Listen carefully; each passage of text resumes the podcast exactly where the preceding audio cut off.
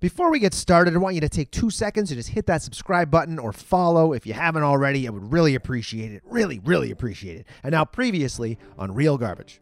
He did it over a three day weekend, all the time, always three day weekend. Every time a three day weekend. broke in through the air conditioning ducts, and then he broke into the safe, planted explosives in it, blew it open, robbed it, closed it, used plaster. He's carrying plaster in there. He said And then so- where, where are you so getting the water? This to guy's make like he's- plaster. He's It's like- drywalling. he's he's he's feathering it in there. and now coming up on this episode of Real Garbage. It is funny because that first, yeah, the first few times you smoke it, nothing happens, and you're like, I think I'm, am I high? This is, I think I am. And then when you actually get high for the first time, you're like, whoa, this is what I'm high. Terrifying. you got any kids? And he's like, they're there. I don't know where I went, but I don't want to go back. Boop, boop, boop, boop, boop, boop. Excuse me. It's going to be a fun one. I'm joined by Darren Miller, and we dig into the sex thriller, you could call it, uh, Between Worlds with Nicolas Cage. We found it on Netflix. This movie is ridiculous, but we had a blast reviewing it. So stick around. We're going to get right into it right after a quick word from our fake sponsors. Want to lose weight, but you don't want to go to the gym and exercise? Well, you get yourself a good case of diarrhea. Hit up Taco Time every Tuesday for Taco Tuesday. $1.39 tacos will get things running smooth. Watch the pounds shed right from your body after every time you go to Taco Tuesday at Taco Time. arriba, arriba. Do you wish you were cooler? Do you wish you you had the joie de vie? Do you wish the ladies were dripping off you? What what do you need? You need say snakeskin boots. You need snakeskin, snakeskin, snakeskin boots. Come and get them. Any kind of boot that you like, snakeskin boots, the ladies will be at your heels, boys. Who else wears snakeskin boots that you know of? Nicolas Cage. Nicolas Cage, a representative of snakeskin boots since 1967. I was going to do Nicolas Cage impression, but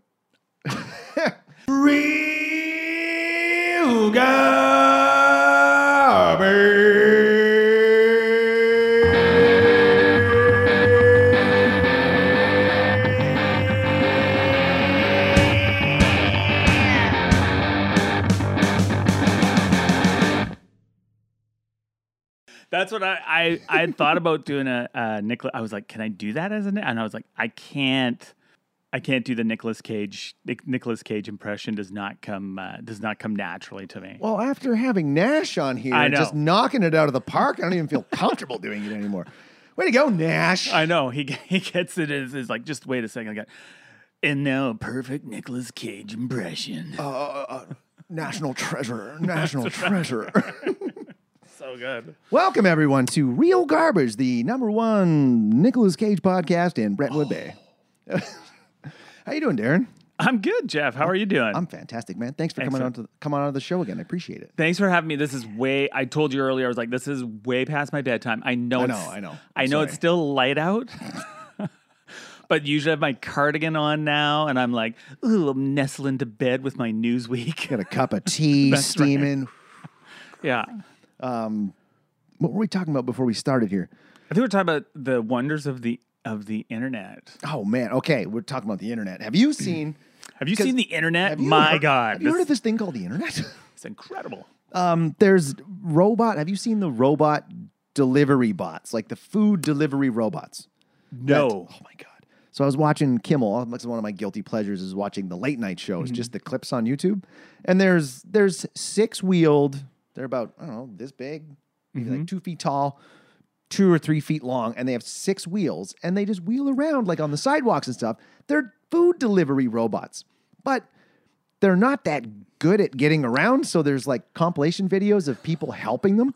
So I'd be like, oh, hey, let me help you there, so little guy. And they're pushing it through the snow. And the creepy thing is, is like, it'll thank them. It's like, hey, there you go, fella. And it's like, thank you. As it drives away, they're trying to drive up over curbs and stuff. We are getting way too cushy with the robots. I feel like this is a great uh, opportunity to get some free food. Just Yeah. see one of those robots and you're just like, bam, kick it. But that's you got to trust um, that people are going to be good and not and not kill your kill your robot and take whatever you're like. Oh, what do you have? Where did you just come from? You just came out of the Pad Thai restaurant. Excellent. Well, that I would, yeah, because remember when Amazon was doing the the drone delivery? No. They were delivering stuff with drones. It's like. I've been asleep since 1986. I thought you were on the. I thought you were on the internet. um, I think it was a thing that actually happened. They started doing it. I don't know if, if it's uh, a frequently used service, Mm-hmm. the drones, because people, uh, from what I hear on the internet, was that people were shooting them down. It was like you know shooting down drones, stealing packages. Well, that's what they do it. They're going to do it either way. They're going to like steal it off your doorstep, or they're or they will shoot your uh, slingshot your drone out of the sky. That's the uh, that's what I like about science fiction because even though they didn't have, I didn't hear about the drone robots. I know I did read a science fiction uh, story about drone delivery, and I was like, "That's wild," but this is going to come true. And now I find out, I'm like, "It has come true." I just didn't know about it. We're living in the future now, man. It's just it happened. It happened slowly. We're like frogs in boiling water. We're slowly. but- apparently, apparently that's bullshit. That whole theory of like if if you put a frog in water and slowly heat it up, it'll boil to death. It I won't. brought some frogs. We're gonna get on the water. Let me put the, put, let me put the pot on the stove. But I heard I was, re- I was listening to some audiobook and they're like it doesn't that doesn't happen. Who who's gonna be the asshole who's gonna test that? You'd be like, Well, just think like in the name of science, Herr Goebbels, we'll put some boiling frogs. frogs. Yeah. What does it smell in here? Ah, I'm just making soup. Um, yeah, those robots though. It's, it's like just because like there's a video of a woman walking her dog and the dog's just freaking out because this thing's got like six headlights on the front. It's super lit up and it's all LED, so it's just blindingly bright. And these things just roll around town. First of all, who they're, they're super slow. So let's Yeah. let's let's say if I ordered food from the lodge, which is mm-hmm. like a 15 minute walk, that thing has to go uphill. It's gonna Oh. be you got to cook the food half hour, let's say 40 minutes, depending on what it is. Then you got to put it in that robot, and it's gonna take another hour to get here if it doesn't get hung up on the roundabout. Right. Just like you're better off to pay Billy, who's got a BMX. You'd be like, hey, dude, I'll give you five bucks. Can you run down there? Absolutely. Then you're supporting local business. You're not feeding the. You're not supporting the robots. How long? So the robot, it must have a heating tray in it or I would to keep stuff assume- warm. I would assume so, and I would think there's got to be some sort of uh, safety precaution, like safety measures in place. Like you're saying, like you know, you, you could shoot that thing and Yeah. crack it open and steal the food. There's got to be like dye packets or something in there, like kind of like ATM money. Oh. Crack it open and poof. The uh, the great robot delivery heist of, of 2021. there's a short film in there somewhere or a feature Yeah. film. Just like height, yeah, because like oh, they're because we start with food, right? Then what? Because I've heard that Uber, so in the states, if weed gets legalized on a federal level, Mm-hmm. Uber's going to start delivering weed. That's what I would. Yeah, could you have a weed bot? I feel like a weed bot, like a food bot, is a big target. Food delivery bot. I feel like a weed delivery bot is a massive target. Where people is like, Absolutely. yeah. I, but I feel like most hardcore stoners who are like, man, I can't afford to buy weed on my own. Let's rob this robot. They're not smart enough to crack those robots off. They'd p- pick it up. The thing would get tracked to their place. They'd get arrested. They make friends with the robot. Dude, you're okay. Thank you. uh, I have to say, loving your podcast. I've, Oh, been- I've. I've thrown it on here when I've been like cooking dinner and stuff, and I'm just listening to you guys in the background. And I was laughing at episode five. So if you guys don't know, Darren Miller is one of the hosts on uh, the Ill Informers podcast. You can find it on YouTube, everywhere else you get your audio podcast. Go and download it. Yeah, go listen to it right now. It's really funny. But that episode five, the intro wars, you guys are talking about. You bet you brought up. You how back in school was it high school or junior high? You had to perform a song in front of the class as like an end project. Oh yeah, that was for um, that was University of Victoria. That was UVic. Yeah, man, this Oh, was a wow. university. I paid I thought it was like grade seven hundred dollars for this class, and uh, and it was such. It was a great class, but it was one of those things. I was like, I was sitting at the end. I'm like, I need to take another class so I can get enough credits so I could get my degree, which I'll never use. Don't go to school, kids. drop out. Save your money. get a trade, become a plumber. Um, and then that's exactly uh, exactly what I did. I took a class. I was like, this Beatles class. I was like, this looks amazing. So I signed up for that and uh, and went and the pro- it was all project based. So the teacher, God love her, complete flake, was just like she's like everything should be um, a project. So you had to do one of the like the one guy I partnered up with, where we did a Yoko Ono, was we did project on Yoko Ono. So as the presentation to the class, we just got in a, got in a bed because John Lennon and Yoko Ono had their bed sit in uh, Montreal or Toronto, and we just presented a report there and just had samples of Yoko Ono's music and visual art and stuff that we presented while we lay in a bed at the front of class. So hold on, you brought a bed into the classroom? Well, I think I think actually we just brought like four or five pillows and a big comforter, Ah, lay down at the front. bed. Yes, sorry, we're not. We were we were in a Beatles class. We weren't that motivated. and one of the projects, she said, everyone, uh, which you, I don't know if you could do that now, but she said you, everyone has to play a music, pick a Beatles song and do it. She's like, I don't give a fuck if you've got music ability or not. Figure it out, acapella, whatever. And uh, and it was pretty, it was pretty fun. That's probably all the other classes I took in university, all the political science and the anthropology and the history classes of whatever. It's like, whew. I- I'm just like, but the Beatles class, I'm like, oh, the most useless class I took is the one that stayed with me, and I love it. That's hilarious. Why would that even be a class? Don't- Oh. I'm just curious.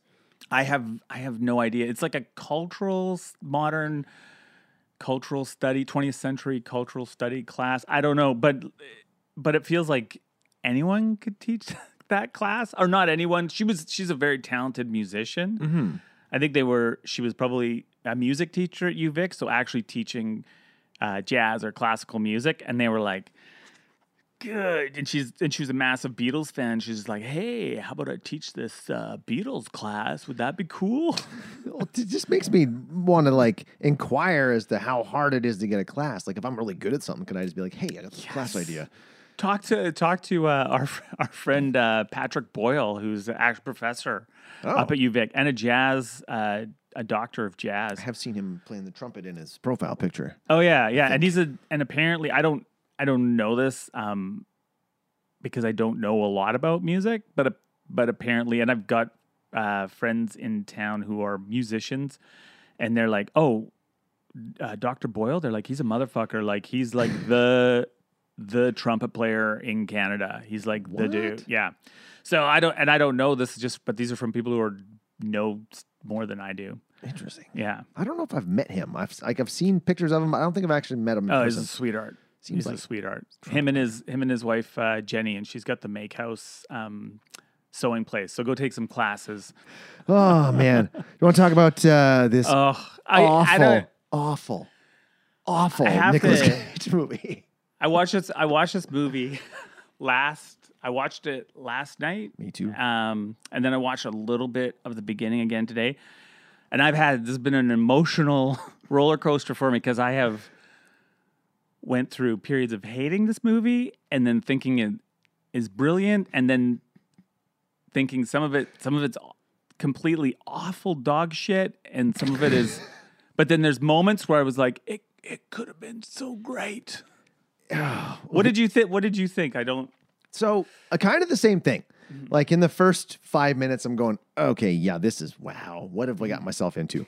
And then 15 minutes in, I'm going, whoa, like this. The writing is brutal. The acting is even worse. Like I texted uh, my my, well, I guess I could say girlfriend. I'm not sure if it's official. What?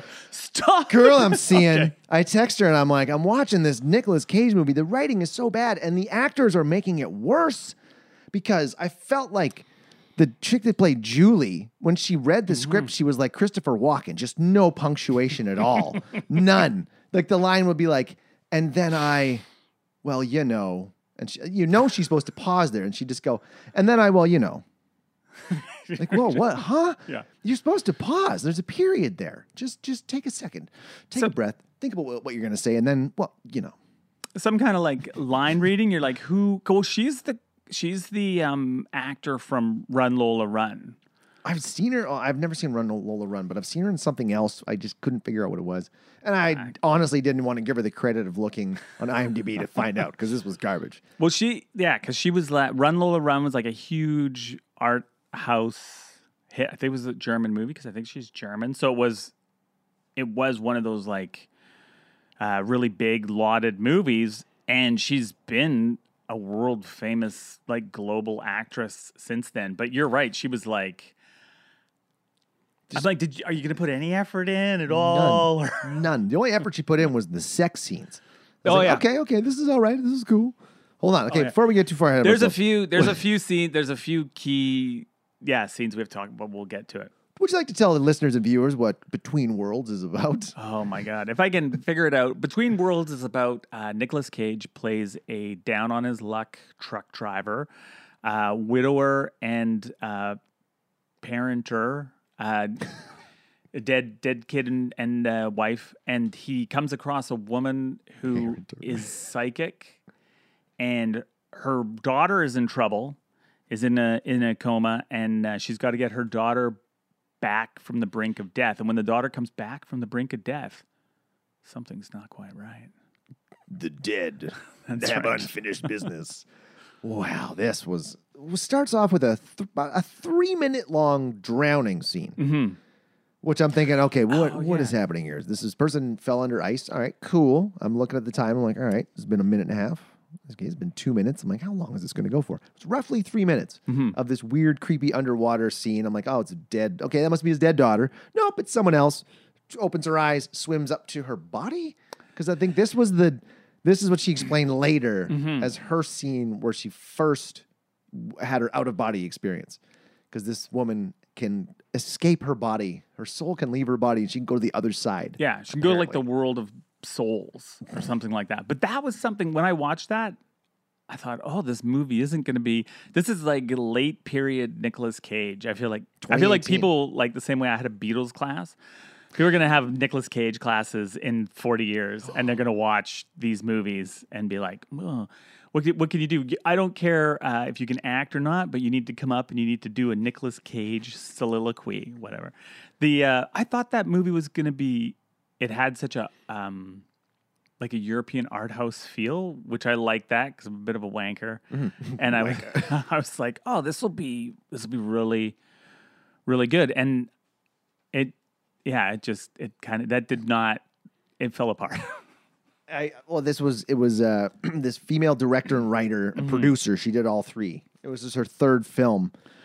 I felt like she didn't have somebody sitting next to her going, "Hey, maybe we should mm-hmm. try something a little different." Because like I, I did like her, like you said, like, it's kind of art house style. I did enjoy the the mm-hmm. cinematic aspect of this movie was really good. Mm-hmm. Cool shots, creative framing and editing. Yeah. I did like that. It was kind of it was creative, but it just wasn't supported with with good writing. And you Yeah. need good writing. Like this was some of the worst. Sorry, lady, this was some of the worst writing I've ever seen in a movie.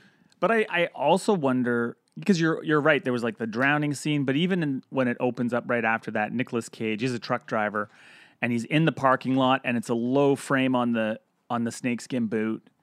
And then when he goes in, you sort of find out like he's he's down and out, and he owes his boss some some money, and he goes into the store, and even just that reverse butt crack shot that was great. It was. It was nasty. But but all that all that kind of um, yeah, and then the writing was just not there at all. But I feel like I feel like Nicolas Cage probably half wrote this movie. Like she's like so? she's I feel like she she would come in and she'd be like, Well, what's the the script? The script says this stuff, which is good that I've spent 18 months on, and he went I can't do do the Nicolas Cage. Went, How about if I uh if I just do this instead? Is that better? What if I just Yeah. do my own words Yeah. in the scene? Uh, uh, M- M- M- Maria, I, I could just ad lib. Yeah. yeah, I can ad lib. She goes, Do you have a wife and children? He goes, Oh, oh. yeah, I do. Right here. Oops, they're dead. Oh. Wife and daughter, you like? Oh, beautiful. Oops, they're dead. wow. Yeah, because they they meet up real quick here. So we like he's, he's he does has the phone call with his boss. He's like, I'm tapped. I'm tapped. Mm-hmm. I can't I can't pay you anything at all. Then he goes inside, buys some stuff, and he's like, keep the change. Yeah. I'm like, well, you said you're tapped. I guess you're not tapped. But in the midst of this, we get a quick cutaway to feet being a girl being lifted off the floor in a bathroom stall, and you're like, oh man, someone's getting choked. This is not good. And then it, minutes go by. I'm like, uh, what happened? What was that bathroom thing all about? And then all of a sudden, you hear a muffled like, well, as she's being choked, I don't know why she's screaming. And he's like, I'm gonna go save the day. And he like busts in there and a little throwback to Con Air. Mm-hmm. He's like, We don't treat women like that down here. Kapow.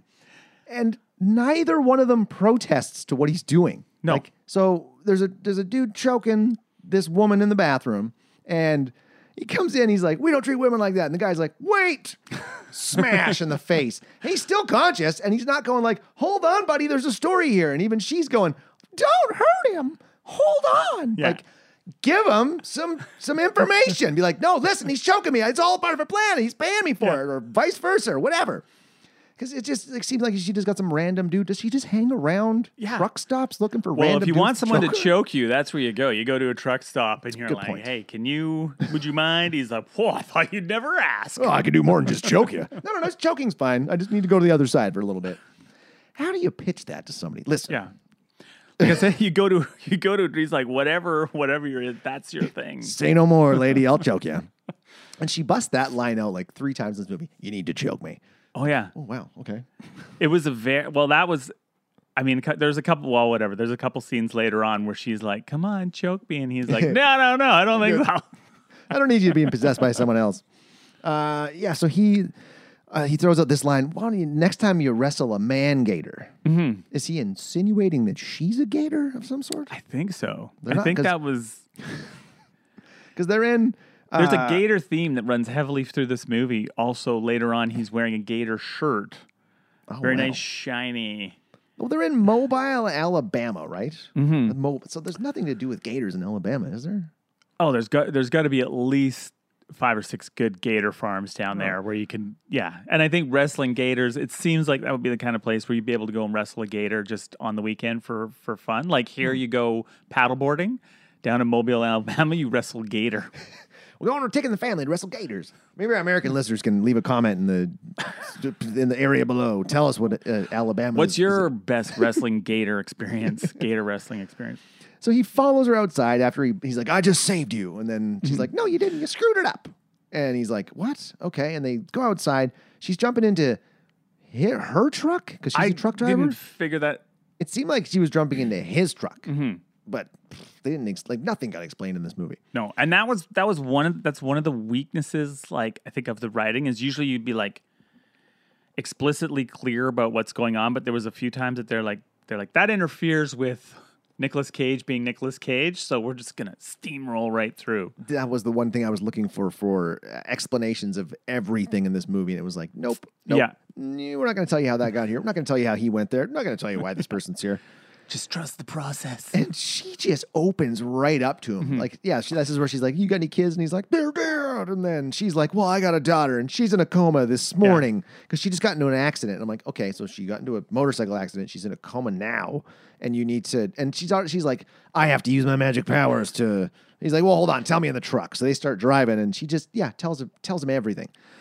If you- which is which is a very like all the way through this uh, movie. Um, they're a very red flag kind of couple. Like you're just like like for on both sides. Like there's a lot of stuff that he does that she should have been like, "Fuck, get out of here," and a lot of stuff that on the other side should have been like, "Get lost." Like there's not. Uh, they were both not very stable people. It just seems it seems like toxic people like that just attract Yeah. each other, and it's like, hey, like, we should be horrible with each other. Take me. It's uh, yeah. So now they go, then they go straight to the hospital. Did I miss something? No, I was just going to say also, which is a theme throughout when he's talking to his boss, which I just want to note this for later, but he just, he's sitting in the truck popping NoDoz, swilling on a flask, and I think smoking a joint or cigarette. I just like, he, he goes hard through the whole movie. It's fantastic. I feel like he did it for real. Well, he was he was fake smoking the weed in the truck. You could tell. I Yeah. hate when people fake smoke weed, but he, I feel like he was How about- really. how about now when they CGI smoke in? Oh, was that in the car later? Because that car should have been full of cigarette smoke. No, no, that was, um, oh yeah, with the, with the, The, uh, nurse lady. the voodoo nurse, yes, totally. the mysterious voodoo nurse. Which is sort of weird. That well, that's a but that's a trope through the whole thing. You're like, oh, of course, here comes the African American nurse. But oh, she's gonna be mystical. Oh, of course she is gonna be. Of course, she's gonna have a Jamaican accent Yeah. too. Really, it's 2021. Uh, they show up at the hospital, and Mm-hmm. she's out of the coma. So she's out of the coma. She's got no, there's no tubes or anything. Mm-hmm. Like I figure if you're in a coma, you got feeding tube, Yeah. breathing tube, you're on a respirator, all that stuff. She's just Hanging out. A coma's just like a nice nap. yeah. Oh, you're awake. Like there's no like, oh my god, you're not in a coma anymore. Just like, how are you doing, honey? Like you seem really chill about her being in a coma when you left and her being awake now. And that and that is one of those that like well, like you said, why is she not at the hospital initially? Surely she could have found someone at the hospital to choke her out. What made her go to You know, that's always my second option. If I can't find anybody at the truck stop, I go to the hospital. hospital, Hey, listen, you want to choke me? Say no So, more. yeah. I, and yeah, this is where we discover because oh no, she hasn't gone to the other side yet No. because it's still her daughter, and her daughter's like, Yeah. "Who's that guy?" And there's Joe. Joe. What was his last name? Majors. Joe Majors? Joe Majors. That's the tipper later. Yeah. Yeah, oh, crap. Spoiler alert. I ruined it. this movie ruined Don't watch itself. the movie. and uh, she starts to slip back. She's like, and this is where you get the idea that um, she has gone to the other side, where all the other lost souls are. 'Cause she's like, I don't know where I went, but I don't want to go back. Boop, boop, boop, boop, boop, boop. And then Julie's like, Oh, damn it, we got to go to the stairwell, and you got to. This is where she's like, You got to choke me. Yeah. And I don't know, if- is that how comas work? You just in and out of a coma like that, and you like, Well, I've brought it up on the show a few times. There's that old show, The Odyssey, from like way back. Did you ever watch it? No. It was on CBC, after school show about a kid who was in a coma for like five seasons. And he lived a whole other life in the coma. And that's where Ryan Reynolds got his acting start. Oh, really? Ryan Reynolds was the military villain in the coma. This sounds like it sounds vaguely familiar. I it's may called- have watched it, but It's called yeah. The Odyssey. It's worth. I'll I'll I'll, uh, I'll show you the intro after. It's like- Okay. man, it was all like VHS effects kind of thing. It was it. it was really good. I really enjoyed it. This It is was ahead of its time. Yeah, well, the, exactly ahead of its time because it's like VHS effects in this movie as well. There was some, uh, there was some pretty poor. I couldn't find the budget for this movie, but I found that it made $146,000 total. But I looked everywhere for the budget and couldn't find it. Yeah, and I'm sure the budget was that was something like. I wonder how a movie like this gets made, and I think it's probably mostly German and UAE money. Like mm-hmm. someone goes and they put together the movie, and they're like, "I've got the budget, I've got all this stuff. Can I get six million to make this movie?" And everyone's like, "No," and then you go, "I got Nicolas Cage." You're like, "Okay, here's your six million. Here's your money. Yeah. Doesn't matter what the movie is. Man, yeah, because this, like, I feel like this one, she maybe paid for it herself. Like maybe she had, yeah, family money or something. She's like, that- listen, I want to make a movie. Okay, here, honey, take the money. It's awful. Just don't tell her. So now she gets choked in the stairwell, goes to the other side, and we get a glimpse of, or we So- hear.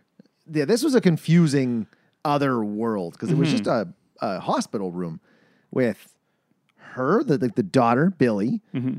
and Nicolas Cage's wife and daughter. Yeah, Their but I souls are hanging out couldn't tell the two women apart. Like Nicolas Cage's, I didn't understand when I first watched it that I was like that lady at the door. Like I was like, the wife's there, but they picked, which I'm like, I you need to do that for me. Yeah. not pick two, you know, 125 pound blonde ladies who like look extraordinarily like they both tried out for the roles, like, and they just went, okay, you can be Billy and you can be the wife.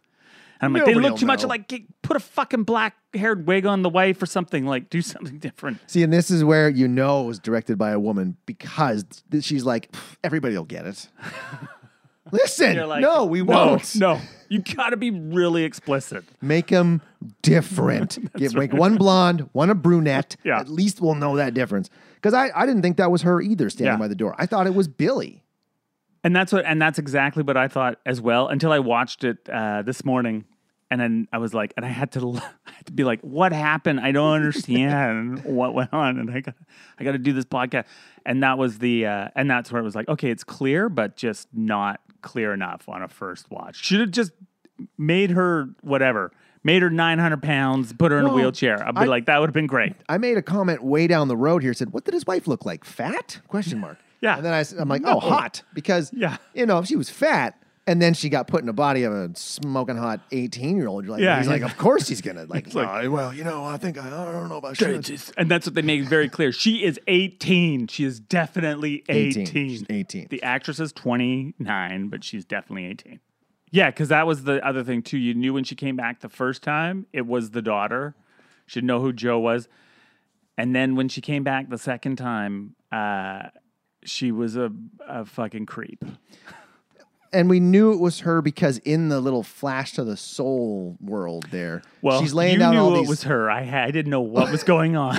Well, the only, okay, the only reason that I knew was because they were she was delivering lines like i don't do that well on my own joe Mm-hmm. and why do you always leave me alone and i'm i don't know if she was saying joe or not but i'm just Mm-hmm. putting that in there and then when she comes back uh, in billy's body she's like no don't leave me alone i don't do that well on my own why do you always like she's saying those repeating those lines that were in that little flash to the soul land so i was like oh okay so this is obviously the wife now. And she's looking at him with like the doe eyes, like, no, just let me look at you. I'm like, okay, it's, it's totally the wife. I'm glad you got that because I was I was sitting there going like something's up. I'm not sure what is she a, is she a demon now? Like what's going on?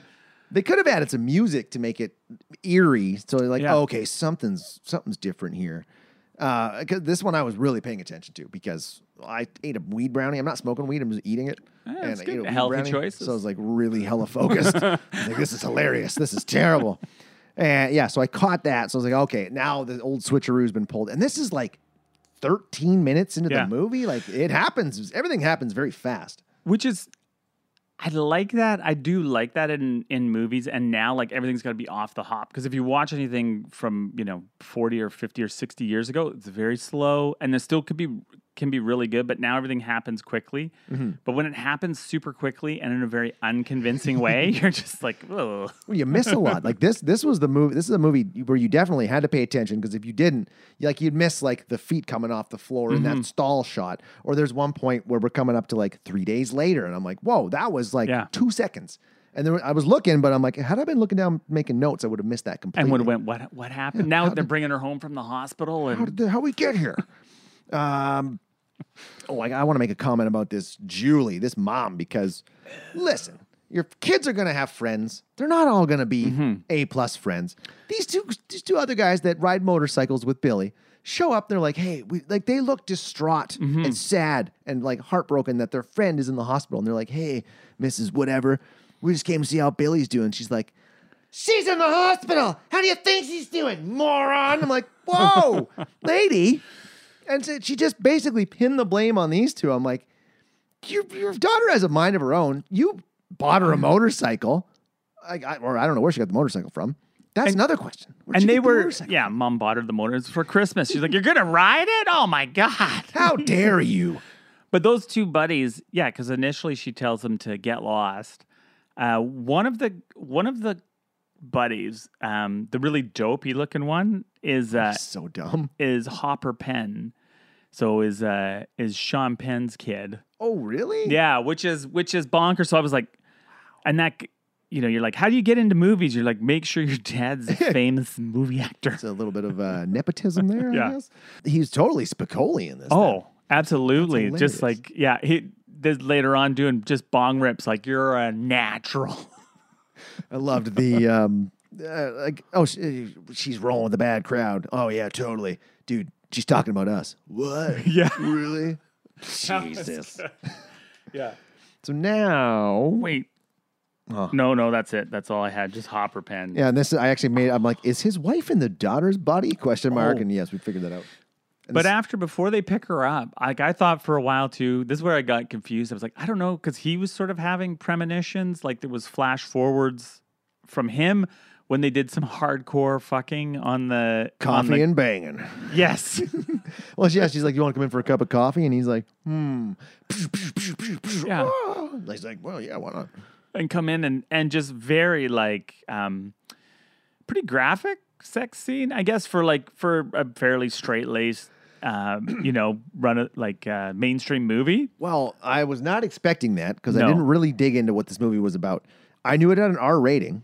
I saw that. I was like, oh, it's rated R. Okay. And then when I dug into IMDb after this scene, I was like, Yeah. oh, if you look at the, there's a little rating system. It's like rated R, uh, sex and nudity, severe, Oh. violence and gore, That gets me. moderate. That's like- I'm like, I'm in. yeah. Like, I'm let's, I'm reading comments from people and they're like, I veered away from this movie when I realized it was all Mm-hmm. about sex. I'm like, what is wrong with you? Like, come on. This, this to me was a movie. Okay. Remember when you were a kid and you, in the movie collection, you'd always have like, there'd be that one VHS tape from like Oh, yeah. 1986 where it's just a, basically a skin movie. It's like, Yeah. like, like movie, what was that? Uh, Nine and a half weeks. something like that, where, you know, you'd find those parts and they'd be all worn out because you're Oh, yeah. rewinding it and playing it again. And you're like, you may, never wanted to watch it with your parents. Like, what's going on with this tape? I don't, I don't know. It's weird.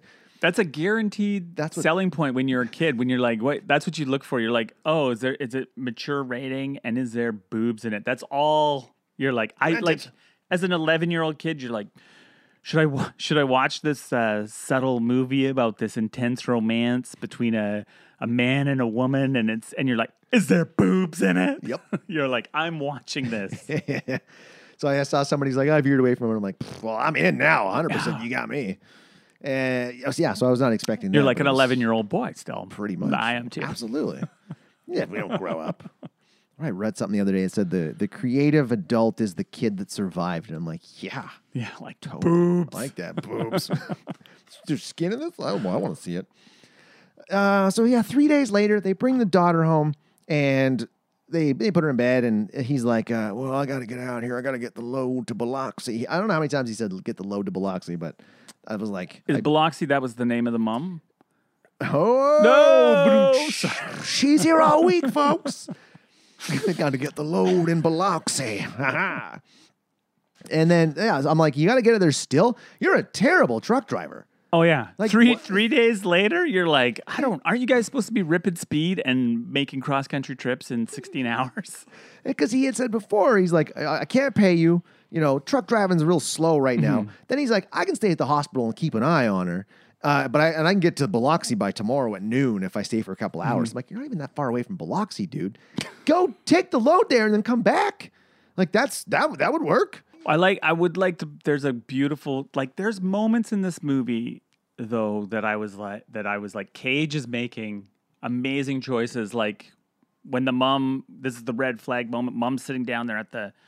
She's got all the pills, and he's like, I don't know how you're gonna get keep track of all those pills. And he looks at the bottle and he gives her a hug, gives her some loving parenting advice. You're a great parent. And as they're hugging, he like takes the medicine, who knows what it is, in some red bottle, and he's drinking it just over her shoulder. I was like, so so hilarious. My guess on that, because yeah, I, I thought that I was like, was he drinking cough syrup? I remember a friend of mine 15 years ago I was living in Medicine Hat and he had like a sore throat. Mm-hmm. And his doctor prescribed him codeine laced cough medicine. Mm-hmm. And he brings it home. And like after a day or, day or two, he's like, he's like, man, this shit is strong. I'm like, can I have some? he's like, bottoms up. Swig it out of the bottle. 20 minutes later, I'm like, Just holy so great. apparently they they get that like in the states it's a big thing i think they call it sizzurp no they call it lean Yeah, yeah. shots of codeine laced cough medicine Oh, you could throw that couple Jolly Ranchers in the bottom of your cup and just pure sugar You can still hot hot tip. You can still get uh, the codeine cough syrup now, but they keep it behind the counter. And uh, I mean, this is not was this like home RX, but I'm like, but it is a great cough suppressant. So if you are sick, not with COVID, get the vaccine. But if you are sick and you need a cough suppressant, codeine does the trick. and it just gets you Man, mangled if you yeah, throw some Jolly Ranchers in there, boom. watch star wars or lord of the rings you're good so this is where uh, oh yeah so he goes to goes to talk to his boss his boss is like i'm paying you minus the late Oh, fees yeah. and this in the trivia there's only like five bits of trivia for this movie but one of the bits of trivia was the boss the actor that Mm-hmm. played the boss ad-libbed the line you've been a boil on my ass this whole time i'm like why like- why is that trivia worthy I think that's that's trivia worthy. That was probably that guy's greatest um, moment. I'm sure after that line was improvised, and Cage was probably like, "That was great." that was awesome high five. that's on his demo reel That's totally. you've been a boil on my ass between worlds 2018 Is that how you know? So there was five pieces of trivia for this movie, which leads me to believe. It seems like the bigger a movie, the more of a cult following, or the more like the the longer the trivia list gets. So if you want to find out, if you look at a trivia list and there's less than ten items on it, you could pretty much be assured it's a garbage movie. Well, do you know what this movie got review wise from like the old Rotten Tomatoes? 32 from the critics, 82 from the viewers. Because I'm looking at it this way. There were points where I was laughing out loud at this movie. Like it seriously, I sent you that little that little snap of the later on the dude with the gun. Yes. That that writing is just fantastic. Oh, so Fantastically terrible. it's, it's so bad. I'm going to bust it out later. Um, yeah, the trivia isn't even like it wasn't even worthy to write down the other five. Mm-hmm. because the, it, was, it was just it's forgettable. It was like nonsense I stuff. can't, I can't even remember what it was. Yeah, there are because that's a that's there's shining pearls in this movie. Like you could you could put together a great like sizzle reel, I think, for the movie and just clip beautiful moments.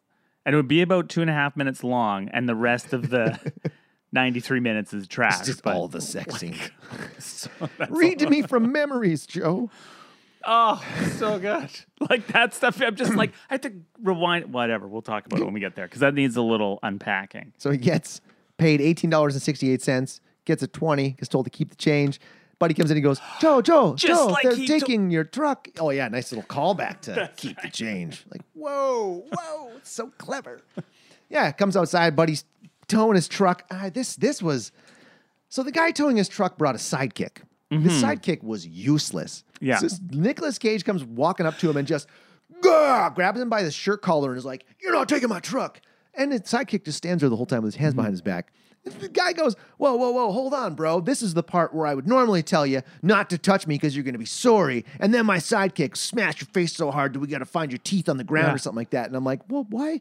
Why isn't he doing that?" Yeah. He just manhandled you, and your sidekick did nothing. He should be telling that sidekick, like, whoa, whoa, do your fucking job. He's kicked my ass. What are you doing, man? You're supposed to hit him. So that that like even that, I'm like, this there's there's no stakes here in this No. scene. And also the the sidekick was like appeared to be might have been the camera angle, but was like smaller than the guy who was getting assaulted. I was like, he's not like the sidekick's not six seven, some huge brute. He's just like an average looking dude. there for moral support, I guess. That's right. this is where Nicolas Cage. You can't take my truck. A man without a truck isn't a man. I guess we're not men, No, you and I. no, I don't have a truck. I do not even own a bicycle. I drive a sedan, a four door sedan. Sensible. It is actually. the mileage is great, but I'm getting real tired of paying seventy dollars to fill it up these days. It used to be like forty five. That was back in the dollar eighteen days. See, that's why I I look now. I just want to get plastic bags. Whenever I drop down, drive up island, and go to Mill Bay, I'm just like I just fill up a garbage bag with gasoline and just be like, tie it up and be like, hopefully that's gonna hold. Do you watch It's Always Sunny in Philadelphia ever? No, I have watched it. I have watched it though. It's good. You Remind me of that scene where the one episode where they're filling up garbage cans in the back of the van Oh, with no oh, lids. So good. so she calls him, or he calls her, and she's like, "You can stay here with us." And he's like, "That would be a, a, a big help." And uh, I think in the midst of this as well, I said, "This mom is terrible," oh, because the other two guys, the the the two friends, visit, and this is where she's like. My daughter fell in with the wrong crowd, and he's like, mm-hmm. "Oh yeah, it's terrible." And he's like, "Dude, he's talking, she's talking about us." He's like, "Oh what?" She fell in with the wrong crowd. Bunch of assholes. She means us, Rick. Oh, really? oh, okay, bro. No way. And then she's like, she's like, oh, they- can, can we see her? And she's like, whoop. Yeah. Not takes takes their weed, two big bags of weed, like probably a good half ounce in those two yeah. bags. I was thinking that's a good call. I was like, it looked like two quarters to me. Yeah, I was yeah, thinking, we yeah. know our weed. And it's like, yeah, now you can visit her. Not while she's on real drugs. I'm like, wow, okay, she's kind of cool. She, I would have at- been asking for that weed back on the way out, though. I also think too is like, is that do you normally just walk with with two bags of weed just sticking out of your top pocket like that? Is that, Not uh, in a in a position where they could be pulled right out Yeah. like that. They're in the cargo pants, or at least. Excuse me. oh, excellent. That was a good one. But I did like she also had to. This is where she starts to sort of think something's up with her daughter, like having some kind of talk with her, like, "Oh, you're not really yourself anymore." But they that part, the mom took took a, took long enough for the mom to figure out. I think that was like she was a little slow on the uptake. She was really slow. I mean, on the uptake. almost as slow as me. Oh, wait, hold on. Before we get way too far, let's flash back to the hospital real quick. After she does the go to the other side, get her daughter back, Mm-hmm. we do meet that nurse who's like, You did a great job. Keep an eye on her. Yeah, yeah. She's not herself. And I'm like, even right there, you're like, she's telling you she's not herself. Yeah. She's not the same person she was five minutes ago. How'd she say, like, you did a good job? Did she? Does this nurse know Mm-hmm. No. that she has this magic power? Well, the nurse saw her. That was one of the things. Uh, they, like my wife had said, she goes, "Oh well," because I had missed You that made your part. wife watch this. I know. Well, she didn't watch the whole thing. At Oh, one okay. point, she was just like, "I'm fucking out. That's I fair. Can't, do- I, I can't wanted do to do the this." same thing. Yeah, you're like, you're like, shit. I have to do this. Um, but I do. I yeah. She goes, "Oh no, the the nurse because of course she's a mystical nurse uh, or whatever, and she saw her in the room. So when she was in the room as a spirit, the nurse could sense her presence or knew she was in there. So she's like, "Oh, yeah, I see you. Uh, you are a spirit soul traveler too." You're one of those, huh? All right, I've seen you before. Good work. Come on. yeah, and good work, but not good work because your daughter's possessed now. So yeah, she's making these two out to be like horrid little boys. I'm Yeah. like, they just ride motorcycles. They're not murderers. And they did Easy. seem he's like, no one can keep up with Billy. It's like your daughter is an amazing motorbike rider, whatever that means. And she's a horrible influence on the two of us. Yeah, Just, just so you know, lady.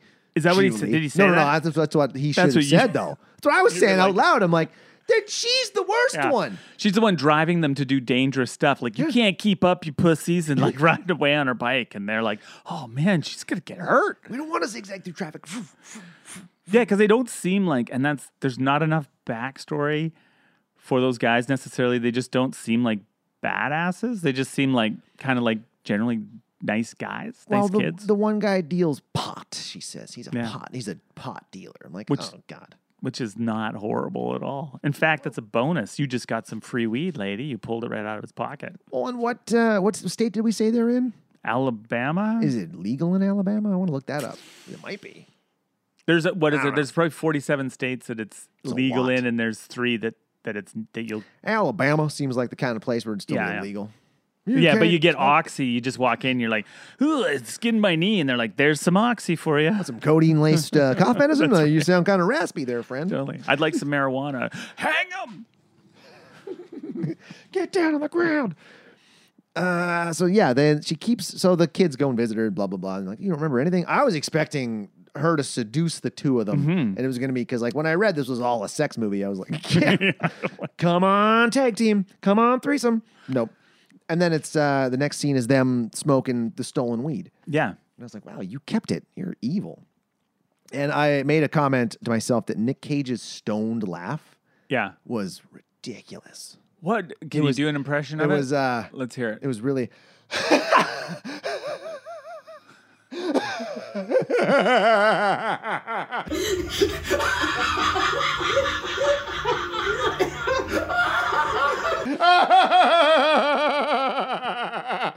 That's pretty good because they do make uh, in movies. They kind of make being stoned like you've like you've lost your mind on twenty hits of acid. Yeah. it was a, it's, so it's so ridiculous. Nobody gets like you get high like that your first time, Yeah. your first couple then times. you're chasing that for the rest of your life. Basically, yeah. Till you smoke California weed and black out on the condo floor.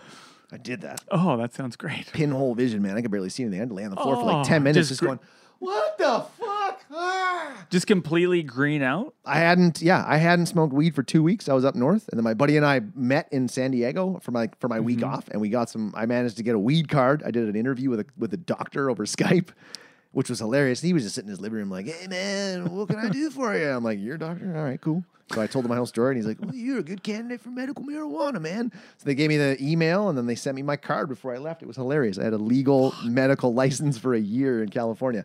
But we ordered some weed and we got some super strong Gorilla Glue indica. And like, man, halfway through the joint, I was like, fuck, I'm feeling this already. Finished the joint and I lit up, a, I was still smoking at the time, mm-hmm. lit up a cigarette. And like a minute later, I was like, holy shit. We're, we're talking to this dude in the parking lot and I'm looking at Tyler like, I think I might have to go lay down for a second. And this guy's like, oh shit, I got on top of you, didn't it? I'm like, man, Frank, it's a pleasure meeting you. It's been a, oh, I, got, I gotta go. By the time I got to the end of the fence, like walked back to the condo, I like pinhole vision. Like all I hear is whoop, whoop, whoop, whoop, whoop. I'm like, dude, just get me inside. I like hanging off the door. I just laid down on the floor and just like, holy, sweating. 10 minutes later, I was like, okay, I can get up now. It was crazy. That's awful. That's why I, I can't smoke weed anymore because anytime it feels like it feels like that's gonna come rolling down. I haven't been that high since high school. No, well, that But I hadn't been that's that high since the first time I actually got high from weed. Like, it took me like seven times smoking before I got high. Yeah. And I remember the first time, like, oh, I need to go to the bathroom, like over the toilet, like almost throwing up, then laying on the bathroom Yeah. floor, then eventually getting up and going, like, this is what weed is. I Yeah. don't know if I like this. And now, It's it is funny because that first yeah the first few times you smoke it nothing happens and you're like I think I'm am I high? This is I think I am. And then when you actually get high for the first time, you're like, whoa, this is what I'm high. Terrifying. okay, but yeah, I think California, they're making that weed. They're just trying to kill people. Yeah. I go in, if I do, I have gone in and looked for weed. I'm like, what do you have that has the- most highest CBD relaxation and the lowest, like, I want like, I want like 2% THC. Relaxation and no psychoactivity. Yes. Yeah, totally. So we're 41 minutes into this movie, and this is where Billy starts to seduce Joe. And Can we also, when she comes home, they after they're smoking weed, they go to. She goes, "No, you can't. I don't date anyone while my daughter's here." oh yeah, And then he starts pulling his clothes off. Then they're fucking. I like to sleep in the nude. That's they're fucking on the couch, and Billy is just watching them from behind the. There's lots of Billy. There's lots of psycho shots of Billy just doing crazy stuff. Who's actually, I guess Jeff. Jeff knew immediately. Mary. Mary. is Mary is Mary. is and she's not not like she's like peeking around the corner. She's full on in the doorway, yeah. like shoulders square to them. None of them, neither of them see her. I'm like, oh, is she asleep? And like, no, she's standing right there, eight feet away from you, idiots. Yeah. Yeah, they bang, and then she starts seducing. So how does she start seducing him though? Well, they go Oh, out. they oh, hold they on. go out to the truck. They're working on the truck the next day. Um, and then Cage, she's wandering around the house looking, uh, looking pretty hot. Actually, Oh, braless, braless, yeah. just a pair of panties on. I was like, that was that role required a lot of skill. Did. Um, and then that, and then Cage comes back in and has a couple of just great lines. I thought, fantastic. I gotta go train the mainframe, and he and he walks by a woman, guys. and walks by. Uh, Billy is is naked in front of the mirror, uh, Holding up some Yeah. lingerie. trying on a dress like this, and he walks by and looks and and uh, and then quickly scuttles to the washroom and scuttles back. She's and and um, Julie, that was the other great line. She's uh she goes, uh, "Would you like a beer?" He goes, uh, Does the Tin Man have a sheet metal cock? Which made me think, like, is this woman uh, wrote this Canadian? Because that's like a line from Trailer Park Boys. Oh, I've never. Bubbles, you want to smoke some weed? Does a tin man have a sheet metal cock? I had to I had to write that down. I was like, that is great. Oh, it was that was a classic line.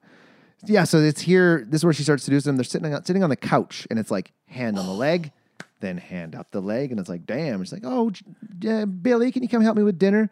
No, I'm sick. Just gonna sit here for a while, and then she gives him a hand job under the blanket. Yeah. He does not protest at all, which which is where I made the comment. What did his wife look like? Because like Yeah. he's put it together that this he's kind of onto it that it's not Billy because he has Yeah. said like, oh, maybe she got hit on the head. Maybe it's t- she thinks she's someone else because she's really into me. Yeah. she thinks that that Because we, he's told we go her way that, back. Yeah, he's told her at that point. Like That's what he knows she's she's crazy. And she's like, oh, that that can't be. That Whatever. is a hilarious scene because he looks so uncomfortable. and Oh, she's behind. What was she making for dinner? It looked like a small dog. Yeah, that's what I, I wrote. Was it a dog, cat, or rabbit? I wasn't sure. Because It didn't look like a pig. And she, we only saw a quick shot of it. I was like, what is, what is that? It looked like a dog. And it was a very well. You go. It's Alabama. Um, you know, it's a very very poverty ridden state. Yeah, maybe they need you the just go out dog. and rang some cats in. You're like, we're we're eating well tonight. But that was a very that was there's a couple scenes. That was one of them was hilarious because he's just looking super nervous on the couch and then and then she's like he's like uh, uh I could come help. She's like no no, it's fine. Yeah, what, what'd you ask for help for then? Oh, he's wanted to bond with your daughter. I get it. Parents. And then uh, he's fixing the bike. Mm-hmm. He's fixing the bike in the next scene, and this is where the daughter, well, the Mary and Julie are talking, and she's basically Mm-hmm. telling her like, "Oh, your husband left you." Blah blah blah. I remember everything. I'm like, how do you remember everything? But then she was listening to Billy in the soul room or whatever it was. I don't know. Yeah, in the soul world? purgatory. I That's guess what- in purgatory. yeah, so she got all the information from there. And how many? Oh, I just wrote this down. How many wristbands was Nicolas Cage wearing? I didn't notice at first. That I didn't like he was notice wearing, any. It was almost. Oh man, he was wearing like on one hand he had like six wristbands. Like it looked like he was straight out of Vancouver Island. Oh, that's great. Hippied right up. I was like, oh, didn't notice those at first. So I'm thinking he maybe just added them in at some point. because his his costume, I think, all came from Nicolas Cage's wardrobe. Because there was personal clothes. some of it was like the hat that he's wearing in the beginning. It says uh, "Turkey and the Wolf," and I was like, that has to be symbolic of something to do with the movie. And then I looked it up. I was like, oh, Turkey and the Wolf is just a New Orleans, very famous diner where Nicolas Cage lives in New Orleans. So it's like, ah. oh, so I feel like he just turned up on set. and Was like, I've got all these great clothes for the character. And they're like, sure, just wear it's it's Nicolas Cage. Let him wear whatever he wants. He, we don't want him to walk. Well, he's well, ninety percent of your budget is going to pay for Nicolas Cage, so it is a Nicolas Cage movie. So whatever Nick wants to do, Nick's gonna do.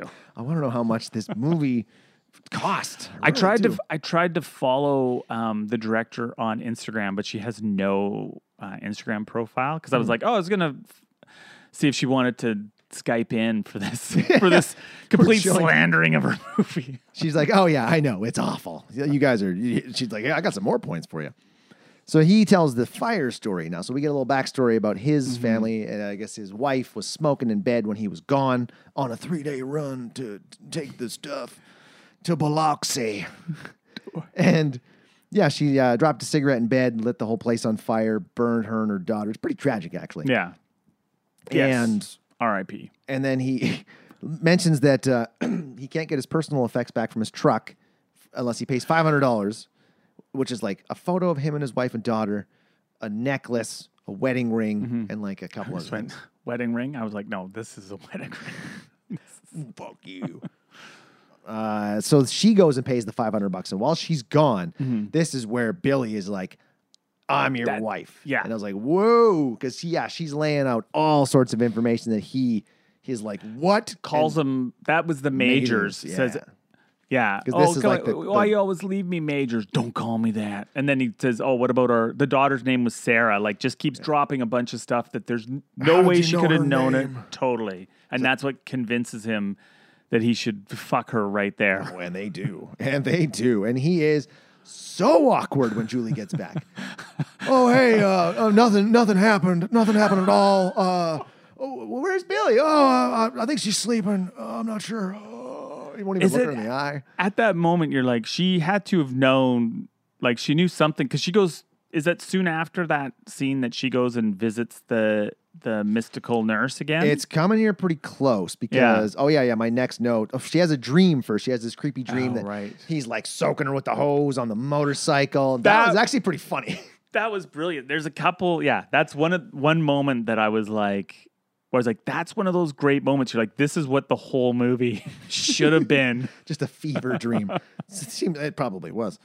Because I thought this was real. I'm like, whoa, Yeah. he's just hamming it up with his daughter here. What is going on? And, oh, she's sleeping. Okay. And then, yeah, she goes to see the voodoo nurse again on her break. Like, there's no phone call. There's no, hey, I need to Mm-hmm. No. see you. There's no connection of why they know each other. This is one of those scenes where I was like, how, the, how did she get here? She's smoking in the thing and just on the window. Come on And in. she's like, oh, hey. Smoking in the car. There's no smoke in the car. I'm like, mm, I used to smoke in the car. It's disgusting. There's that should be That's right. like hot box in there. Ugh. And then we get a sex montage.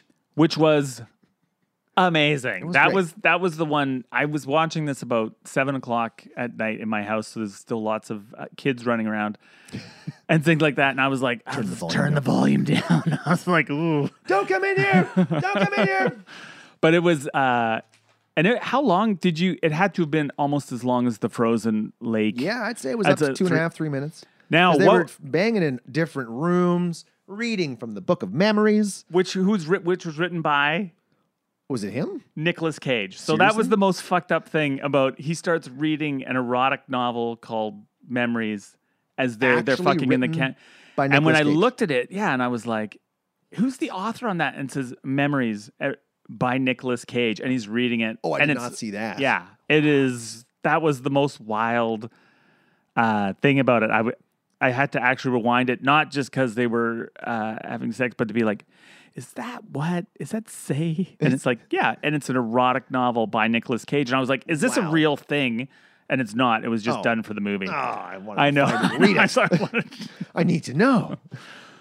And then, oh my goodness. So this is where she catches them. She catches them and he's like, oh, Julie, Julie, hang on. He comes walking into the kitchen and they Yeah. focus on what I thought were his balls. What? What? Uh, well, at first I'm like, were those his were those his balls? And then he follows her into into the other room, and they show it again, and I'm like, wait, it, it can't be because they're like black and white. He's just wearing really Oh, tiny yes. nut hugging Yeah. undies, like really, Yeah. Man. Like I, I thought it was Like just I- banana hammock, full on. yeah. who, I, that can't be comfortable. It just can't be comfortable. Because what does she like, say to him? some She's, pants. she goes, "You're disgusting. You disgust me." And he's like, "Oh, I don't know what made you say what. You have to be so mean." Why? But he's like, but he says almost naturally, like she's she catches them fucking, but she knows at this point that her daughter's not her daughter, and he's like, but it's my wife is inhabiting your daughter, so like, I mean, it's not. What are you gonna do? It's not bad. It's not really your daughter. It's It's just just your daughter's body. I mean, it's my wife's your spirit. daughter's hot body. And at this point, uh, Mary comes in and just cracks Julie in the head with a frying pan. She's Everything- like, we got to split. Everything ramps up super fast for the last fifteen minutes of the movie. Yeah, it goes a little the- nuts. This was an hour and four minutes in where we see his what I thought were his balls. you and then made we- sure note timestamp that. Yeah. And then we just cut. She's like, I know where we're going to go. Cut to the two pothead kids hanging out in their underwear. Yeah. Have you ever in your life just been chilling out in your underwear in the No. house? Me neither. I I I gotta say I do chill out a lot in the underwear at my house, but not like not when I li- like live with a bunch of dudes. Like no one, we just you wear get some jogging pants like a normal person. Sweatpants, shorts. Yeah. Those are normal hanging out of the house attire. And they had about it was funny because it was like the set deck guy must have had fun because it was just beer cans and about a half dozen or twelve bongs just placed all over the like. many bongs. Do you guys get it yet? These guys are stoners and they like to party. Do you, do you get? Their house looks like a uh, heroin den. it's disgusting. They, so she shows up. She's like, "Oh, hey guys, what's going on?" Seems so weird. And then they're so high they don't even. They're like, "Oh, there's food in the fridge. Go ahead." And they're just zoned out. She opens the door. Nick Cage busts in with a baseball bat, smashes the one kid, and then completely misses the other guy from two feet away. And Buddy pulls out a gun because most pot dealers have guns. packing heat. This Oh, is in. Alabama though, so I'm like, Oh, it might be an open carry state. that's I, mean, I should have looked it up. Damn it. I don't know. And uh, yeah, they get in a tussle and he shoots the kid. And he's like, oh no. Oh, he's dead. Oh. I did. I didn't understand what the motivation was for them to go. Like I, I knew at this point Billy Oh, money. Mary is evil. They needed money. Okay, Because she's so- like, she's like, we got to split. We need money. I know Okay. where we're going to go. Because she somehow knows that these dudes have money. and so why would she know where they lived? She doesn't. That's another one of those things where it's like, this doesn't make any sense at all. Right. You're just there. Like, you didn't get all that information from Billy in her coma when she was hanging out Yeah. in, the, in the soul room. And my boyfriend, he lives at uh, twelve forty eight Oak Street. Uh, his friend deals weed, you know. they have a ton, Lots of ton, money. of, ton of cash. Most weed dealers have cash on hand, but still.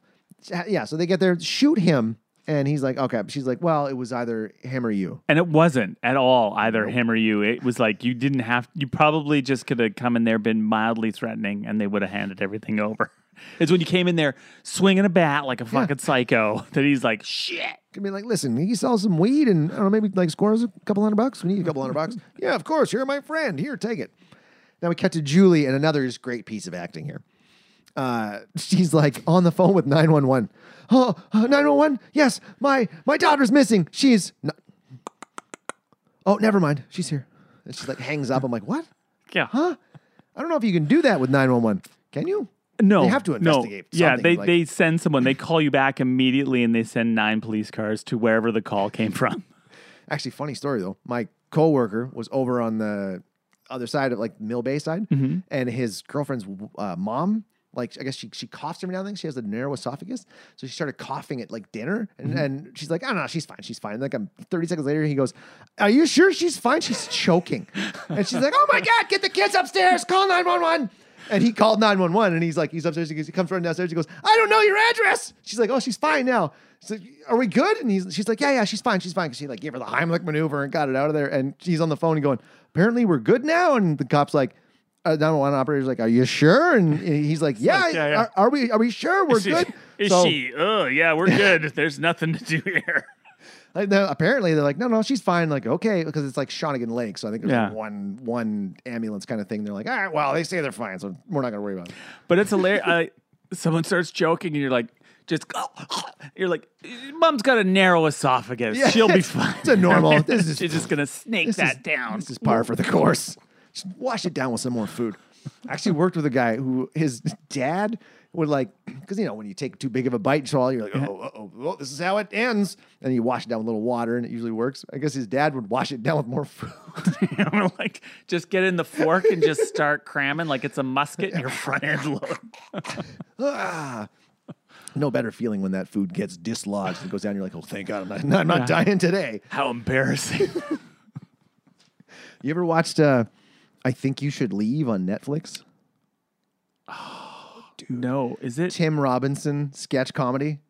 Oh yes. There's that Yeah. that one sketch where he's like, he's like, is that that famous dude? And he's like, yeah. And he's like, oh my god. And he eats a piece of steak and he starts choking. And he's like, dude, are you choking? He's like, no, no. I'm Oh, yeah. fine. I'm-" He chokes through the whole scene because he's embarrassed. and that's that is a good uh, that's a great joke but that's how someone i took a first aid course and they were like anyone they're like true story is just everyone who dies of choking dies in the restaurant washroom because they get embarrassed and they get up and they leave and they go to the washroom and then choke to death Wow. and there and so they're like if you see anyone choking get up to go to the washroom like you need to follow that person immediately this is you're going to save someone's life That's a PSA right there. That's right. I, I had no idea. Good to know. yeah Wow. okay, back to this movie anyway. Okay. So they kill this kid, kill this kid, and then uh, yeah, so she's on the phone. She's like, "No, no, my daughter's fine. She's here." And this is when Mike busts in with a gun, Mm-hmm. gun, just like, "Sit the fuck down, sit down, bitch!" I'm like, "Why are you getting mad at the mom?" All of a sudden, like, Yeah. "Why'd your daughter and, and your boyfriend break in and rob us?" She's like, "I don't know." Yeah, you know. And he's like, "No, I don't." And then like her reaction is just just terrible. Like, well she's so you can't read any emotion off her there's none. She's like, huh, listen, I'm going to tell you, but it's a crazy story. Tells him the whole stupid story. Meanwhile, uh, Mary and Joe are going back to the house that burned down that has- it's apparently been rebuilt and, And- nobody lives in. but rebuild, but not rebuild because there's stuff still not there, but it's not burnt down. But so it's almost like the house did and didn't burn down. Like maybe just the bedroom burnt, right, and- but they didn't condemn it. They didn't destroy it. Just seems a little too weird. Yeah. Like, again, that's one of those things like, why isn't this explained? well, they had an abandoned house, and they're like, "I bet you we can shoot at this abandoned house for free without any permits. It's super cheap." That's why it's at night. They just went in there at right. night and did it. Nobody knows they're there. so they go there, and yeah, so Mike believes the whole story. I don't know why he would believe the story. And his pretty crazy. His lines like, and I think it's at this point that he's like, uh, "So, so just using your daughter like just inside her like a hermit crab is that? I don't know." why. And then he's like, okay, well, what do we do? And this is where the mom's like, well, you have to choke me. Cut to the next scene. Yeah. like, good God. It's the third time she said that. It's like this woman who wrote this is like, oh, I'm gonna have the best I like line the for this movie. choked. Yeah. I think this Maria What's Her Face likes to be choked. She's like, I should write a movie about this. And I don't know. So this is where I started to think that that Nicolas Cage was literally getting drunk for this Mm-hmm. because he started to slur his words and everything was kind of rum. rum. He's I'm very like, method. sounds like Boomhauer. All right, we're drink on. That's the house. I'm looking at this picture here, man. because he's he is not. Uh, they go back to the house. What is he? He sets up the stars for says, "Oh, I would," and she's crazy at this point, like completely batshit crazy. Oh, yes. And uh, and yeah, he is. He's not understandable at all when he sits next to her on the couch. Just no. And this is where, again, how do they Mm-hmm. find them? Julie and Mike find this house, the house that they used to live in. Yeah, I didn't even think of that. No. Of course. How did they find them? That was my first thought was, how the hell did you two find the house that these two strangers you don't know lived in Yeah. years ago? And and who knows where? Like not in the same town, nine hours away. We have no idea. Nope. No explanation at all. Ugh. And they show up there, and this is where the best, my favorite line. This, I, I legit was sitting on the couch, laughing my ass off. I rewound it four times. I recorded it and sent it to you. Yeah. They're sitting on the couch, and Mary goes, "What? Uh, what?" And Joe goes, "Huh? I thought I heard something." And this is where Mike comes in and goes, That was your conscience and it thinks you're a piece of shit. Fuck! "It's your conscience, and it thinks you're a piece of shit." That's right. I'm gonna cut it in right here. It's so good. It's just gold. It, just and I watched it on repeat. It just got funnier and funnier every time I saw. I was like in tears laughing. And it thinks you're a piece of shit. That's your conscience, and it thinks you're a piece of shit. Like, and he's like, "Oh man, he attacked me, dude, or he followed me." I'm like, "What?" And I do. It does have a whole element of. uh This is probably the the sort of final showdown point where I was like, it feels like community theater a little bit. Like it had a very community theater kind of vibe. Like I was like, still like. If you went and saw this in your town, like if you went to Salmon Arm and you were like, "Oh, great, I'm going to watch some theater," you'd be like, "That was really good, you guys." But for a Hollywood movie, you're like, "Oh, I think you should do better." Don't tell her how bad it is. this is where the wife Mary reveals that she actually killed their daughter. Didn't really explain why. No. Well, something something she's crazy and she said I don't do well without you and I wanted you to come home and find us. So I think her plan her psychotic plan was like to set the house on fire and he would come home. She would still be alive and then he would never leave her again. I don't know. But like, she didn't explain what day it was. Like he was gone for. He said he was gone for three days delivering the load, and it could have been day one. Like he's not going to come Yeah. back right away and and see her. And also she did a very bad job of of uh, ensuring her own I mean still horrible thing to do, but very bad job of ensuring her own safety. And why burning? Burning is so painful. Like that's just got to be agony, as we find out here a little bit. That's later. and then all of a sudden, now he's hearing dead people because he's hearing his daughter, Mm-hmm. and he's like, Oh, he's lost it by this point. He's so Sarah, Sarah, Sarah, Sarah, baby, Sarah, Sarah. I'm like, whoa, Nick, He just goes full cage. pouring it Full. on. Oh. pouring it on, just like that gasoline right after Oh. this. so what? So what hap- What happened? Because does uh, Julie goes to attack Billy, Mm. and Billy shoots Julie in the stomach. Um, to go to the other side. Yep. Is that why did Julie well, get res- shot in the as stomach? a result, she goes to the other side. I don't think she meant to get shot. She maybe did. We don't know because she dies. and then how does she get?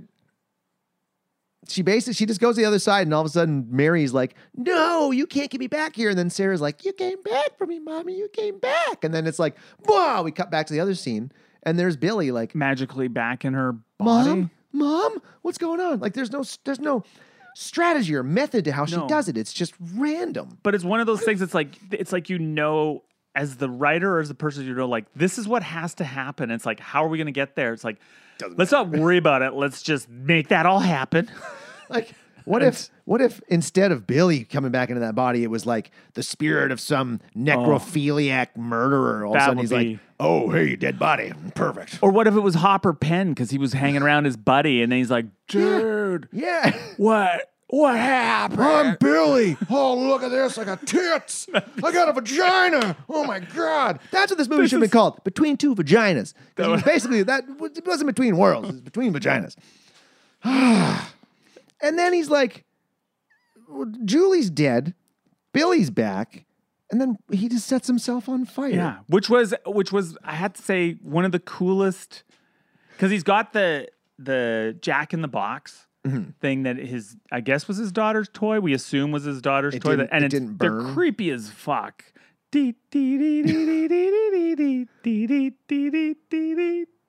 just, Sarah, Sarah, and there's a, a Sarah, a tub of gasoline there, not a tub, a what a, jerry can, a jerry can of gasoline. they just it's like milk. Good in your cereal. Some gasoline on that milk and just starts dumping it on himself, which is so. I thought it was a pretty great. I was I was all in at this point for the for, for the movie, and then he pulls out a cigarette. Lights it like if if you're on fire, Yeah. you're not. I think you're gonna scream a little bit. Oh, even so, watching and the fire effects were bad. Like we're talking VHS um, Odyssey, Odyssey fire. style. Yeah, this was like, but the fact he was so calm because even which this is horrific, but even that picture of that monk in Vietnam who set himself on fire to protest the Vietnam War. Oh, I didn't see that. Oh, I so there's I haven't like seen that. well, it's just it's just a photograph, and it's a pretty impactful photograph because he's sitting in the lotus position and he's completely engulfed in flames, and he's pr- to protest the Vietnam War, mm-hmm. and people are like, "Oh, how do you tolerate that? Like tons of meditation, you know, he's a dedicated monk." But even that cat, people are like, "Yeah," and you should have seen him, you know, twenty seconds after that photo was taken, and he's screaming in fucking agony because burning to death is the most no matter how much you meditate is the most horrible thing in the world dude, I spend some time like up on the up in Newton Heights burning like in the these woods. Like Mm-hmm. I bring out dead stuff and I start set fires. The other day I had a fire going. Like I was eight feet away from it, like trying to reach in and grab something. I was like, ah, oh god! I felt like my hair was getting singed off. I was like, I couldn't imagine Oh. jumping into that oh no because it's gonna take Yeah. minutes. Like your insides have to boil and explode Oh. before you die. It's not instant death. It's agony. i can't even it's have you seen fury uh, with Brad Yes, Pitt, yeah, and there's that one scene in Fury which I which I I had watched. Uh, the, they explode the tank and the guy gets thrown off the tank, and even in that moment, he's on fire. It's like he could still probably be saved, but he manages to pull out his sidearm and kill himself Yes. because he's like, "Oh fuck this!" Yeah. Like, yeah, that would be my but he's like he's on fire and he's cold as ice Oh, at yeah. the same time. Like takes the smoke, I know. puts it out on his chest. He's like, Like, come on. And Billy and uh, Billy and Mike run from the house. Uh, That that isn't catching on fire. yes. Uh, well, this must be like a fireproof house. and that's that's what, and it's going to be there. Maybe they could just move in there later on. They just sweep it up. And Well, nobody's living here. We're just gonna sweep out the ashes. and, and then the credits start to roll, but then we get a quick flashback to Joe shooting his Yeah. dad. Eh, But hey, uh, uh, uh, you had mentioned trigger discipline there on the last episode you were on, Mm-hmm. on here with, and I was like, "Huh, trigger discipline." He's not doesn't have his finger on the trigger. He's like, That's right. Do it, punk. Do it." And he's, and then it fires. I'm like, mm, his finger didn't even move. I don't understand That was a useless scene. what the fuck that scene was in there for. I thought we were going to get bloopers when it when the credits rolled up, and I was like, "Oh, great, we're going to get five minutes of Nicolas Cage and the other actors and bloopers." Instead, it was this weird scene. I was like, "I don't. What was the point of that?" It was totally useless. It like it would have made more sense to give that give us that in the middle of the movie to give us a little bit of context for who Joe Majors is. I feel like they just re- they there was some shit went awry in the editing room. Yeah, This movie was Um, bad. there was there was some I did so like I the one thing I did like about this movie, I have to say, is Nicolas Cage. I enjoyed his performance being Nicolas Cage so much. So there was this quote, I was like looking around Googling Nicolas Cage and an interview in Collider magazine, he goes, he approaches he approaches all his roles um, he's not an actor he doesn't act anymore he said i don't like acting i don't really act i like to consider all the movies i'm in i like to consider it a, as a being a shamanic performance artist is something i aspire to and i was like that was i was like that explains everything. Well, 106 credits to his name. yeah. He's just caging it up. and he's got uh oh fuck. He did say so and i know we shit on the director a lot and it's great we need more women in film. Uh blah blah blah but he did say so it's like what he's assuming the movie is good i think when he makes this quote but he goes with with the movie my full inspiration will be working with the director she's unlike anyone i've ever met before She's truly a unique and gifted personality. You seem to have a very clear vision and almost raunchy yet heartfelt comical approach hmm. to the way she wanted to use me and whatever my abilities were in the movie. So I would have to give her full credit for whatever influences were channeled. Interesting. It's like Yeah, we were kind of dumping on her, but I, I will say I don't have any. I've never made a film, so bravo. That's Like, right. You've done more than I have. You made three more movies than I have, so good on you. You know, they're not all going to be gems, like you were saying. Not every episode of this podcast is gold. A lot, Of, it, Dude. a lot of it's garbage, real garbage. real garbage. What'd you real rate this? Uh, my real rating. Oh shit, I've got it here. My real rating. Oh, okay, what? I'm gonna give it um eight. I'm gonna give it eight savage baseball bat swings out of out of ten Jack in the boxes. Wow. Spooky Jack in the boxes. I I Eight like. out of ten. Yeah, I hmm. Damn. I gave it three pairs of ball hugging undies out of ten loads to Biloxi. Because it was it wasn't ten Brutal. loads in Biloxi. ten No, loads in Julie. because it wasn't brutal. Like it, it wasn't great. It you know the the writing was brutal. It had potential to be really cool because this kind of reminded me, like I said earlier, it kind of reminded me of a movie from the '80s or the '90s. Like a lot, there were a lot of movies kind of along this this line, like this Yeah. sort of thriller type movie that I watched when I was a kid.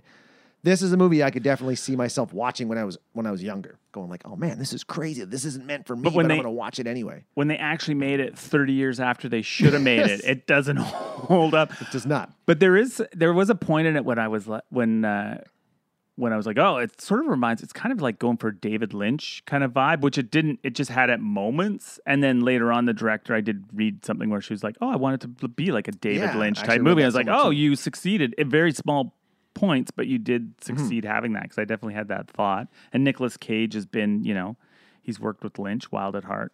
Oh, so good. I would like to see this director work with a different writer. Like I know she wrote it too. I think Mm. maybe she just took on a little too much. Like this was when you I think when you write something, it's like jokes, right? Mm-hmm. When you write something and you you hold it, you're like, man, this is a favorite joke. I really like this joke. It's really hard to detach yourself from it Yeah. and look at it critically and go, oh, this needs to change. Maybe I'll get rid of that and get rid of this and maybe try something different. It's really hard to do that. So I could see writing a movie, producing it, and directing it all. You're not really open to somebody going like, hey, Yeah. maybe try a little different, try this, try that. And I think that's just something you learn as you go. Well, you need a lot of, I think, a uh, lot of directors, which I have no idea because I've never worked on a film ever. But having someone like a good, a good DOP and a good, a good no man Yeah. beside you, right? Like someone who could be like, okay, no, this is shit. Yeah. Because there was points too where I feel like both actors, Nicolas Cage and uh, Franka, the girl from Run Lola Run, and even Billy, the lady who played Billy. Uh, what was her name? Uh, Penel- not Penelope, yeah, Penelope. I think. something. And she, I feel like they're good actors, but there's a lot that a director can do, and sometimes knowing when you've when you've got the shot that you need, or cutting it together in a way where you can make people who aren't maybe bringing their hundred percent, you can make them. You can make it feel like it in the final product. I think, which is mm-hmm. what the goal. I think with it, with experience, she'll get better at that. Like telling, it's kind of hard to tell an actor to go to, to go like as a director to go, hey, Yeah. I'm not getting what I want out of you in this scene. This is what I want. Like in those, like I, mentioned, she was reading her lines like Christopher Walken with no punctuation. Mm-hmm. She wasn't pausing when there needed to be pauses. She wasn't letting stuff sink in. Like there was one scene, I can't remember what she said, but she delivered a line, and I know she was supposed to go, and then, well, you know, but she just went, and then, well, you know, And, And you're like, there was- that there didn't was- convey. her eyes were looking like, and then, well, you know, it's like, well, no, no, you need to go, and then, well, But it would be so You it would be so scary. You have to have a maybe that is the thing too with the director. Uh, you would ha- you have to have a have a who's that? I can't remember his name. David O. Selznick? No, that's not it. David O. Russell. You have to have a massive ego, I think, as a director to understand what you want. Because it is would be a very difficult thing to give a line reading to someone like Nicolas Cage or even like that actress um, actor to be like, no, why don't you try it like this? They just go, I, th- I think that was good. That was good. You just go, yeah, whatever you think. You gotta, you gotta. Yeah. I don't know if you've seen that David O. Russell. He's getting mad at, um, fuck, the actor Lucille. Who was in? Who was in? Uh, oh shit, I can't. Anyways, big, big name actor, and he has this total blowout with her, but he's not getting the performance that he wants, and he's this like young upstart shit um, director, but it's like his movies are good and he knows what he wants, and you have to have a have that kind of ego. I think. Totally. Because you if you have a vision, you Mm-hmm. have a vision, you know what you want, you have to just learn to tell people what you want and tell them you're not satisfied when you're not satisfied. Yeah. It's basically what it is. And that's what I felt like a lot of this movie was where I think they maybe were on a time crunch or maybe the Yeah. budget wasn't big enough for them to to have more time to play around. Or they just kind of went like, all right, we got it, let's go. Next scene. And It also- seemed like like that. I think Nicolas Cage kind of mm-hmm. calls the shots when you're getting funded. Like hundred percent, the reason that movie gets made and gets money is because Nicolas Cage is in that movie, and Nicolas Cage knows that the reason this movie is getting made because he's Nicolas Cage and he's in it. So he's like, if I want to do something crazy, like just whatever, just do some. Woo! He's like, I he's gonna do it, and you can't really, yeah, exactly. And you can't be like, I think that's a little insane, Nick. Do you want to rein it in? You're like, he's like, no, I think that's good. Perfect. It's perfect. It's perfect. Let's just keep going. You're like, oh, okay, All right, let's wrap it up there. okay. Thank you for coming on again. Once again, Oh. that was that was a blast. Uh, tell everybody where they can find you. Uh, I'm on Instagram at uh, dmiller101. And then, of course, the Ill Informers podcast. You can download that. You can see it on YouTube. Um, there's Facebook and stuff like that out there as well. Subscribe to it, like it, do That's right. everything Do all that stuff. because it's good for the algorithm. Same with this. Follow us on I don't know wherever you follow your podcast. Subscribe on YouTube. Hit like or hit dislike. Doesn't matter. Either one. It sets the algorithm and it helps me get more subscribers and viewers because that's what I want. Yeah, this is wanna- fun. Thanks for having me, man. Man, always a pleasure. Right on. Excellent. Take care, everybody. You can find Darren Miller on the Ill Informers podcast with Elliot Ryan and Nash Park. These guys are hilarious. Give them a follow, subscribe to them, throw up a like, show us some love. Thanks for watching. Thanks for listening. See you guys in the next episode of Real Garbage. Real garbage.